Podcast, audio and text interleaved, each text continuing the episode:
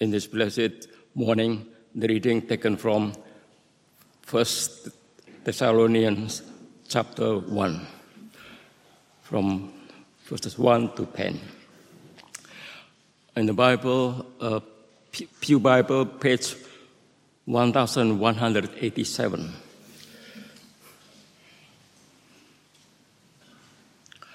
Paul and Silas and Timothy, to the church of the Thessalonians, in God the Father and the Lord Jesus Christ, grace and peace to you.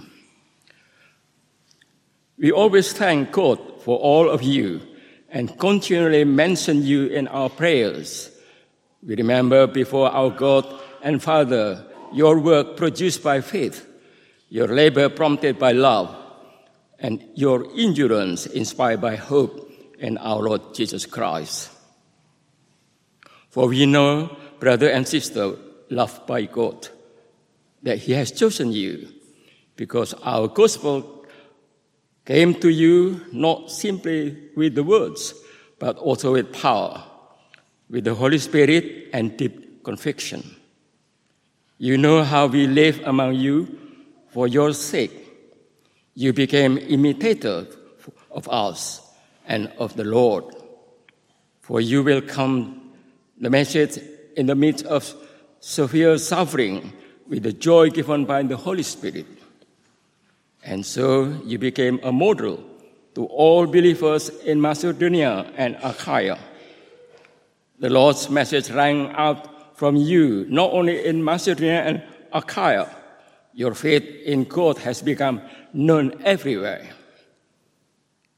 Therefore, we do not need to say anything about it, for they themselves report what kind of reception you gave us.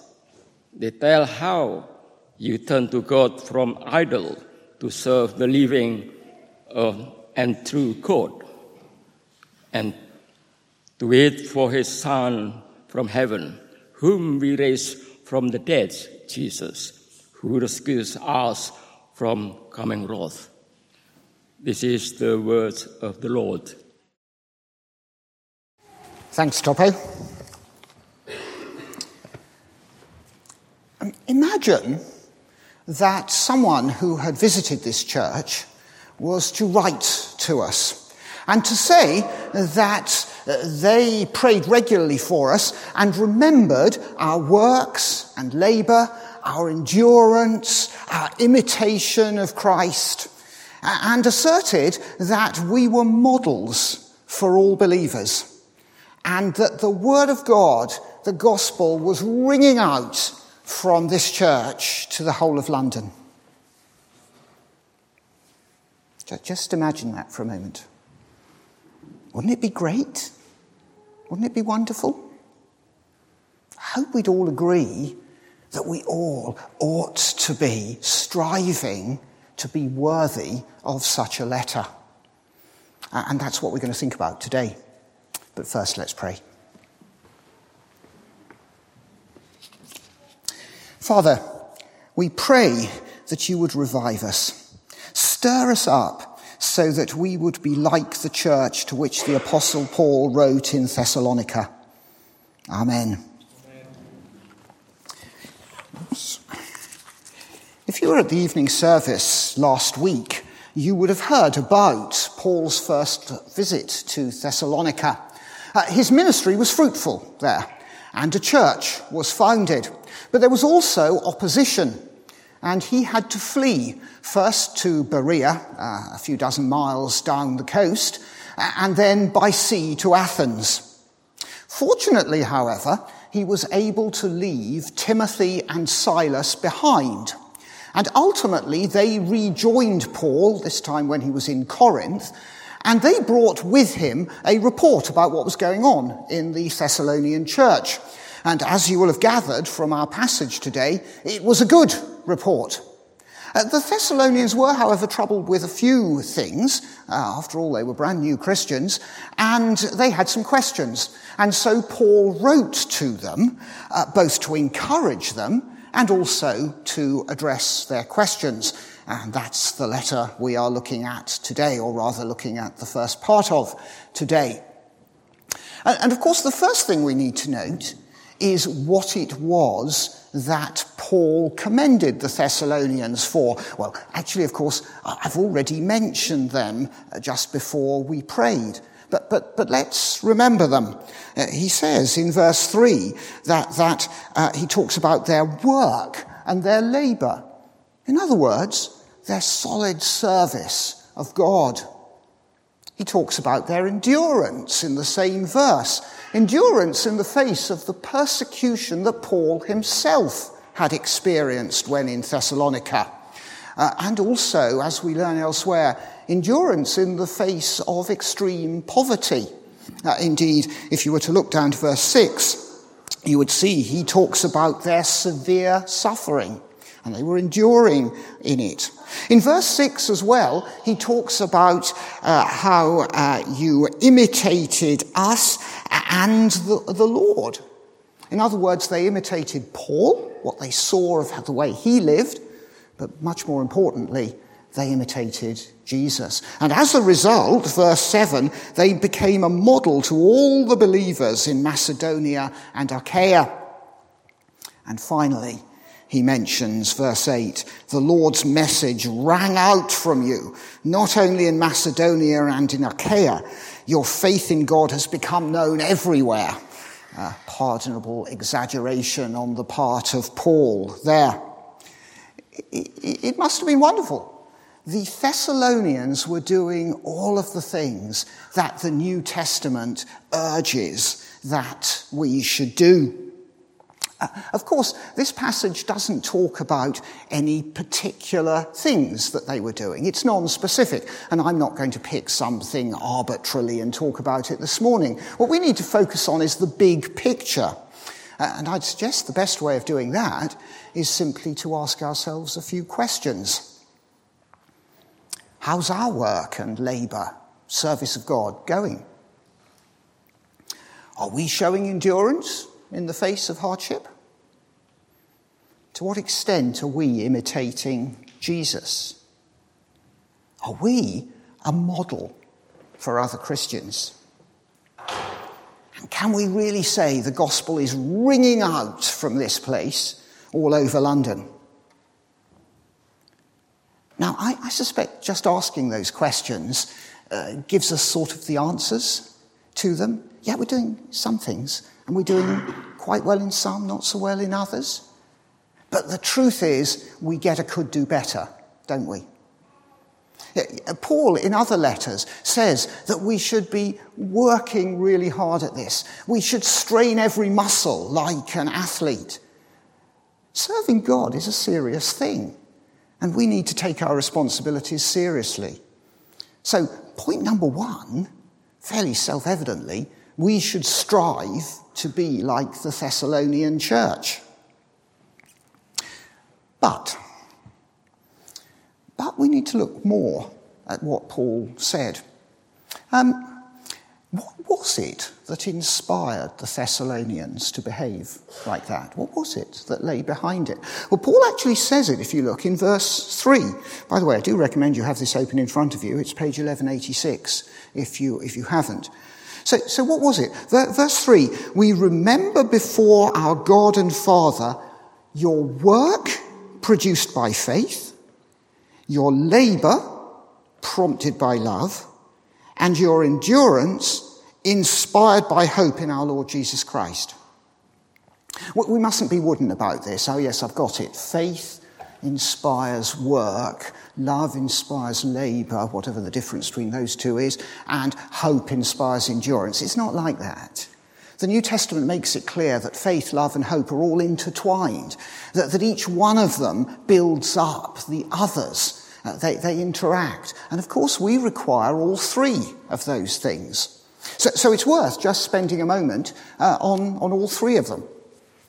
Let's start with faith. Paul mentions it first. Faith in Jesus trusting in Jesus for our salvation. And it's clear that the Thessalonians had that in abundance. Take a look at the second, uh, well, the middle of uh, verse 8. Your faith in God has become known everywhere, therefore we don't need to say anything about it. For they themselves, that's the Macedonians and Achaeans, they themselves report what kind of reception you gave us. They tell us how you turned to God from idols to serve the living and true God.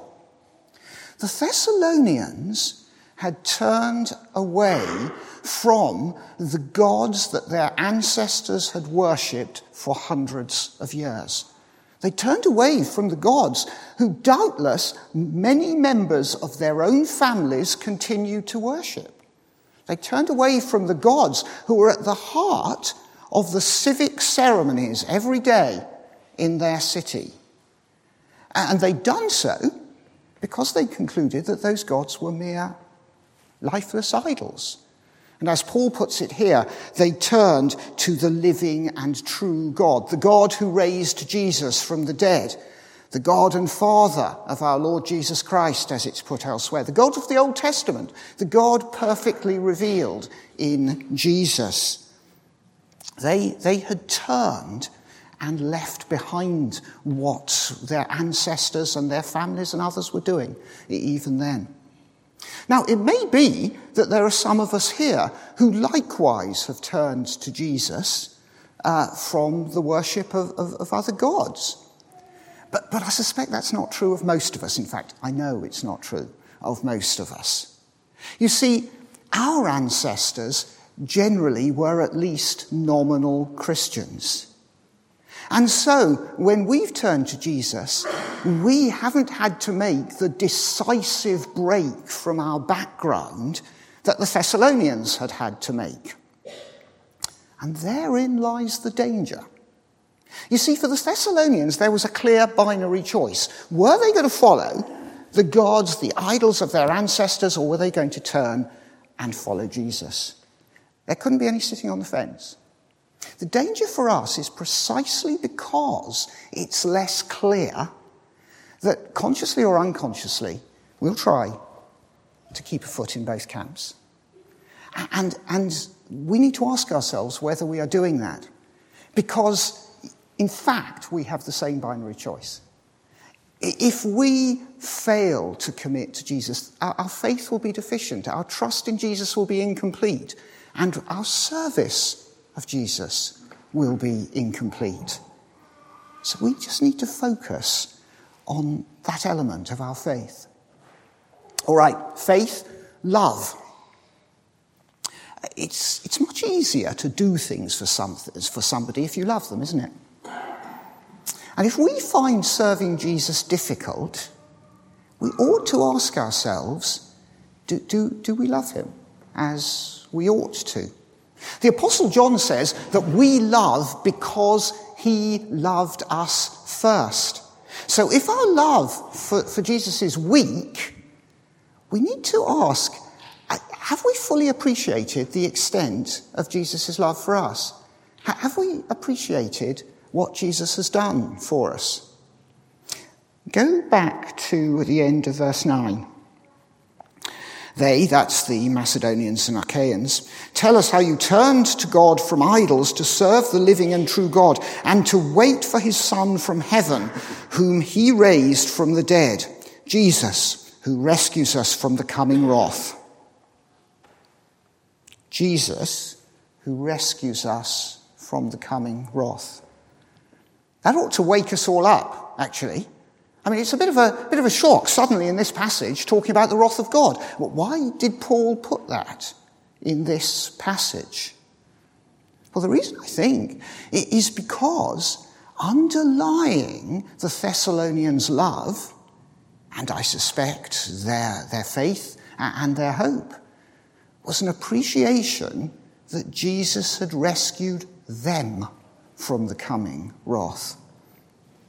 The New Testament actually talks a lot about the wrath of God. Don't let anyone persuade you that this is a, a rather embarrassing Old Testament uh, uh, subject which we can safely ignore. We can't. Think about Jesus' parable of the weeds. That ends with him saying that he will send out his angels and they will weed out from his kingdom all who do evil, cast them on the fire, where there will be a weeping and gnashing of teeth. As I've said many times, Jesus used that expression time and again. Or, or, or what about this from, uh, from Ephesians? Among you, there must not uh, be even a hint of sexual immorality or of any kind of impurity or greed, nor should there be obscenity, foolish talk, or coarse joking. For of this you can be sure. No immoral, impure, or greedy person, such a person is an idolater, has any inheritance in the kingdom of Christ and of God. Let no one deceive you with empty words. For because of such things, God's wrath comes on those who are disobedient. If we don't understand about this, we will never fully grasp the love of Christ. God is coming in judgment, and we're guilty before God. And Jesus saves us from the consequences of that guilt. This is how Paul put it in his letter to the Romans, Romans 5 9, if you want to look it up afterwards. Since we have now been justified by his blood, how much more shall we be saved from God's wrath through him? We, we've been declared righteous in God's eyes despite our guilt, owing to what Jesus did in dying on the cross. And so Jesus saves us from the wrath of which uh, Jesus himself spoke. Jesus saves us from the coming wrath. The Thessalonians appreciated that. And their love of Jesus was doubtless based on it. And that resulted in action. And we need to make sure that we're, we've fully got that. And that we therefore are able to appreciate God's love and hopefully find our own love for Him increasing and recognize our responsibility to respond to that love. Faith, love, hope. If you have hope, it's much easier to cope with adversity than if you haven't got hope, isn't it? Hopelessness is utterly debilitating. It, it, it undermines everything we do. I, I suspect all of us from time to time have experienced not a that really deep feeling of hopelessness, but, but, but, but a feeling of just having lost hope in particular things. And do you want to do anything? You don't. You just think it's not worth it. There's no hope. Uh, sadly, I've met quite a lot of people over the last few years uh, who seem to have lost hope. And even more sadly, that includes a number of Christians. Uh, we, we, we look around us at wars and threats of bigger wars and uh, political instability, frankly, all around the world. Famine, natural disasters, climate change, economic problems, social problems. I could go on. And there's a danger that we succumb to hopelessness. And yet, I suspect that the Thessalonians would have exchanged their position for ours in an instant. Theirs was much worse. So, why did they have hope? What was it that gave them hope? Go back to the end of verse 9. They tell how you turned from God to God from idols to serve the living and true God and to wait for his Son from heaven, whom he raised from the dead. That's it. They were waiting for Jesus' return, recognizing that God raised Jesus from the dead and would raise them as well. I know everyone will be familiar, well, most of you will be familiar with this passage from Corinthians, 1 Corinthians uh, uh, 15, but it's worth repeating. Listen, I tell you a mystery.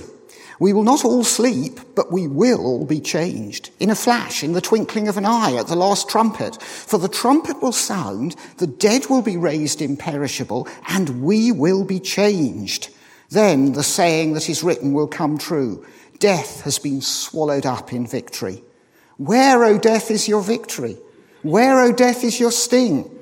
The sting of death is sin, and the power of sin is the law. But thanks be to God, He gives us the victory through our Lord Jesus Christ. That's it.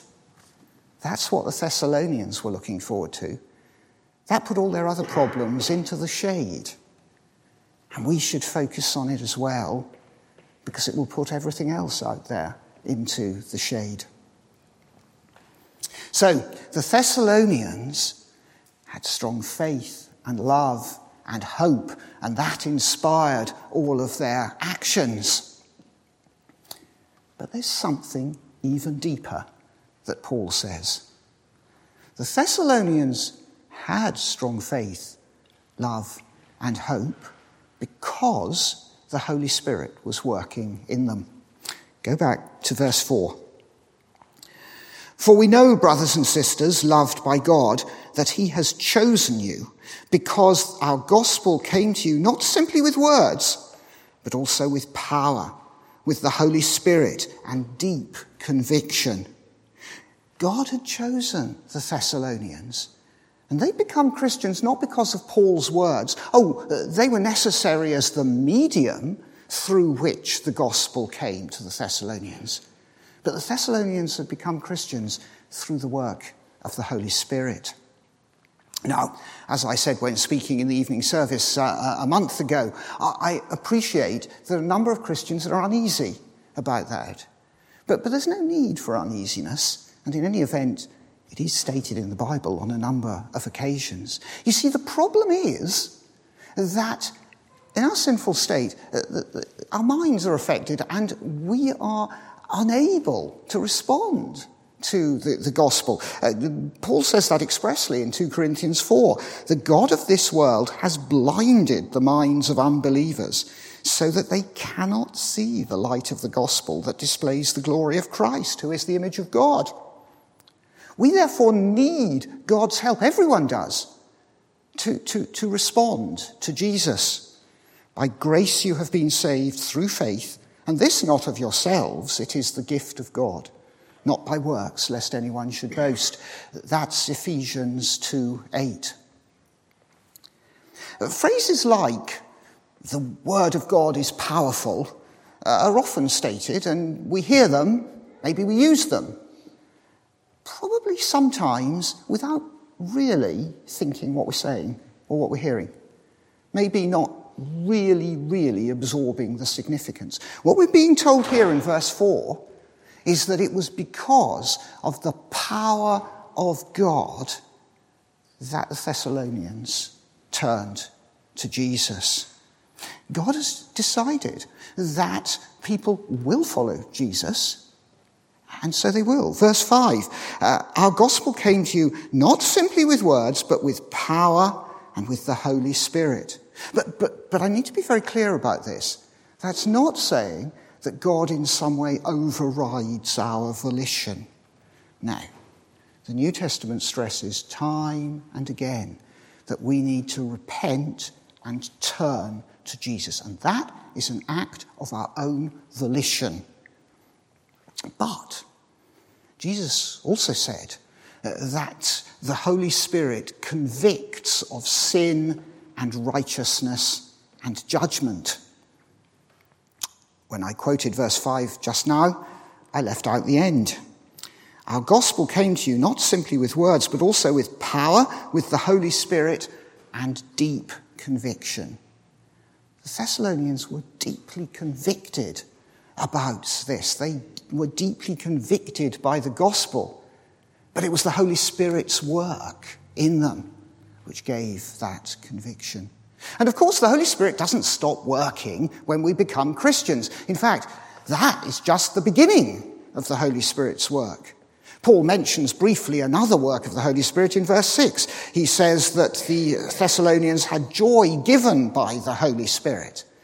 But that's only a small part of what the Bible tells us about the work of the Spirit. Paul sums it up in his letter to the Philippian church about 100 miles along the coast east from Thessalonica. When writing to that church, he says that he is confident that God, who began a good work in them, would bring it to completion until the day of Christ Jesus.